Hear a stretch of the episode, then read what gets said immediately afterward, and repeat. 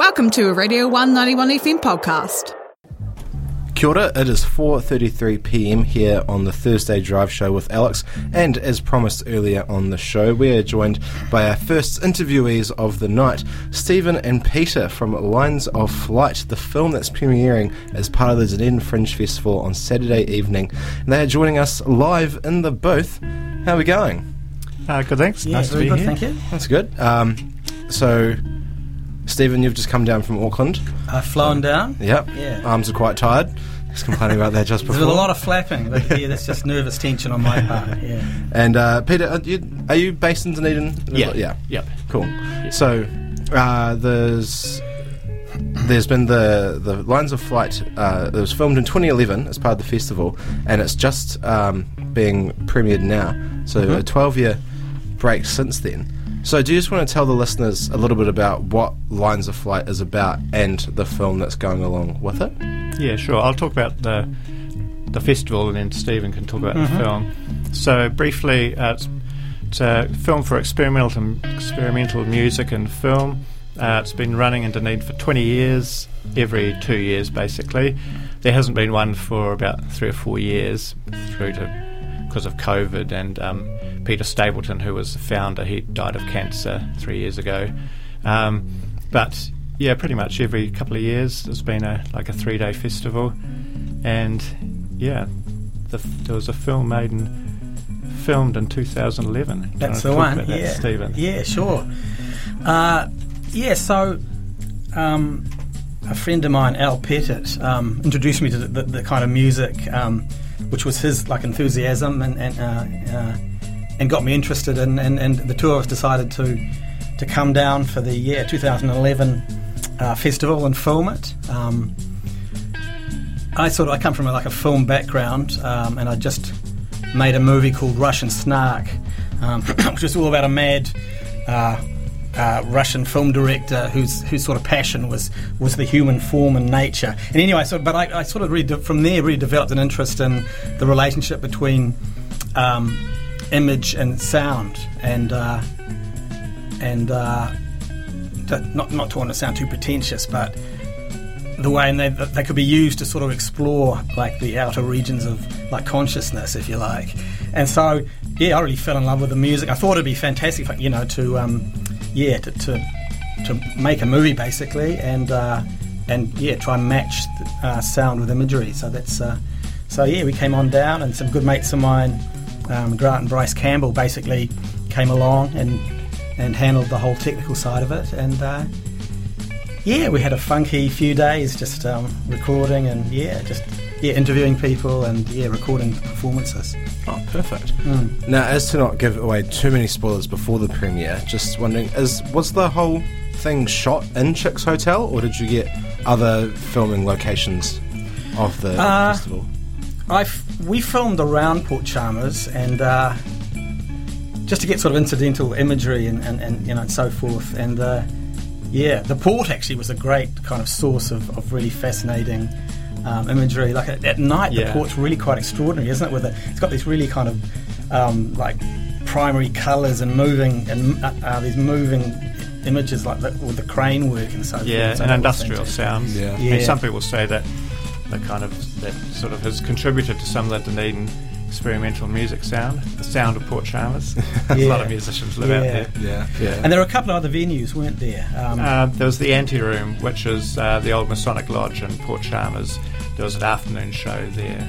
Oh, cool. So, yeah. But Chick's was a fantastic spot. I mean, it's got so much character, and has these sort of the cachet of having stories of murders occurring there, and it kind of had a sort of gothic feel, which I thought really worked very well. Yeah, 1860s building. Yeah, and it was great because at the time there was an Indian restaurant as part of it, so performers would eat there. Above there were, I think, 14 rooms, so people had come down and were staying there, because Lines of Flight, people come from all around New Zealand to perform in it, and some from overseas. So it's kind of like a hub of the whole national community of experimental music for 3 days. Yeah. Nice. So I was just going back to what we were saying before this interview that the listeners weren't listening to. They were discussing how at Chick's Hotel at the moment it's more used as a recording space rather than as a gig space, which Dunedin is particularly in desperate need of at the moment, but that's a whole other bag of cats that we won't open. But it'd be quite interesting for this premiere to show the inside of it, because a lot of people, especially younger people in Dunedin now, don't actually know what the inside of Chick's Hotel even looks like. True. So that'd be a good, interesting insight into the Dunedin. It's a sort of it's a little bit like an English pub, really, isn't it? It's got a very kind of like kind of cosy feel in a sense, and quite small rooms, you walk in through the front door straight into the bar, and it's kind of nautical imagery around like big heavy rope wrapped around these circular columns and portholes, and it was kind of ideal. Yeah, it really was. Yes. Yeah, I couldn't have to convince Tom to turn it back into a venue. Definitely fitting the theme of the port and Port Chalmers. And then, so as we were saying before as well, the film is premiering on Saturday. So for the listeners, whereabouts is it premiering, and where can they find tickets for it? So it's at the Dunedin Public Art Gallery. It's free. So, and to get it starts at 6 o'clock. Access off the empty car park off Moray Place next to Mazagram. So that'll be where you enter through the doors there.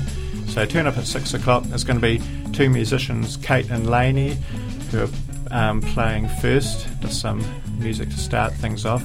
Then there'll be the film. Then a Q&A session with Stephen and I. It'll be finished before 8 o'clock. Perfect. Very good. And what are you personally both looking forward to most about this premiere?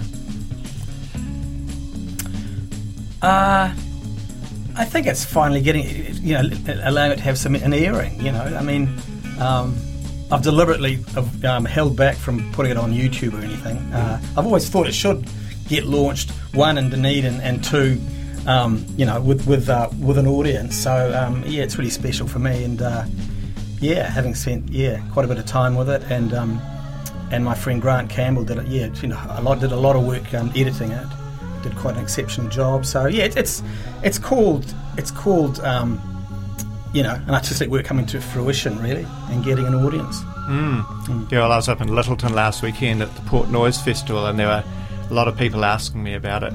So, I've got a whole list of people to talk to sure. Organise screenings in Christchurch, Wellington, Auckland, and around about, I mean, I've seen it a couple of times, but it's just seeing lots of friends in it and some pretty good interviews and just bringing back those memories. Perfect. Yeah. And that actually, you've just reminded me of another question I was going to ask. For those of us that can't make the premiere on Saturday, will it be released on any other platforms afterwards, or is it? Peter and I are talking about it. You're going to other centres again with the premiere launch. But I mean, eventually, I guess we'll make it available on YouTube for anyone who wants to. Yeah, I mean, we haven't. Yeah. Peter and I haven't had that discussion yet. It'd be nice to get it to a wider audience. Yeah, it's available. I mean, it's also. Yeah. I mean, it also, I guess has some archival value as well. Certainly, yeah. And Lines of Flight, because it's been going so long, and communities are kind of global now. It's very easy to connect up. I mean, it's become a lot more international reputation. So the last one we had in 2019, I think. 20 people flew from overseas just as audience members.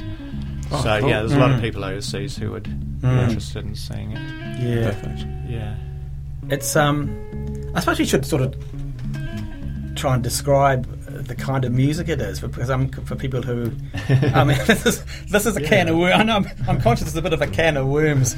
It's, it's quite broad, but they're all kind of share a willingness to experiment.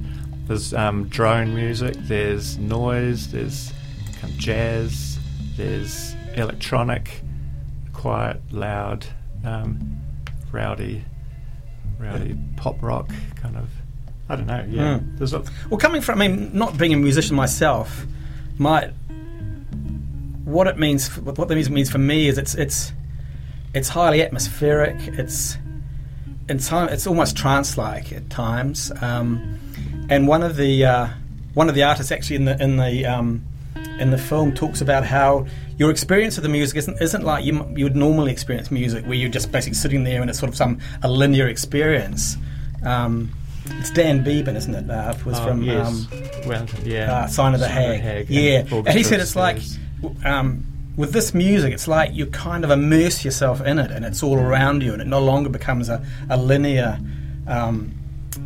thing at all. It's and that sort of, to me, that kind of like resonates, because, you know, as I say, my real interest is in it really does sort of take you to different places in terms of consciousness, and I think and one thing I really noticed too, like, you know, when I was at the time filming it actually is quite a different experience too, being there when it's a live thing as well. It's a totally different experience to just playing at home. Quite enveloping. Yeah, exactly. Perfect. Another interesting thing I've just remembered, this was just after the Christchurch earthquakes, like about 2 months after, and a few people, Christchurch performers, came down and played, and one of them, Joe Brzezinska, who called herself Stania Black Five, she actually used recordings of the earthquakes as her sound source. And another group there was quite a cathartic performance because of that earthquake. So. Yeah, and driving back north after the festival, we stopped off at Littleton and Kaiapoi and filmed some of the like earth moving machines and workers basically removing all the rubble from the devastation from the earthquake. So that sort of makes its is registered as well in the film, and it seemed to work quite well with some of the more kind of spiky passages of music. Yeah. Go on. Well, I'm very sorry we have to wrap it up there because we are out of time. But I mean, I wish we could keep talking longer because this is very interesting. And so for the listeners out there, if you want to hear this, then go along to the premiere on Saturday, watch the film, go to the Q&A, and it's free. Like, you've really got no excuse. Thank you so much, Peter and Stephen, for coming in. Really appreciate it. Thank you. I'm again sorry we can't have more time because we've got so many more questions to pick your brains about, but I guess I'll bring them to the Q&A session. Yeah, that's the one. Perfect. Time then. Yeah. All right, and now before the interview, I asked Peter and Stephen about bands that played during the 2011 festival, and here is the one that they chose to play out the interview with. It's The Terminals with Last Days of the Sun. So please enjoy and keep it locked. You're on the one.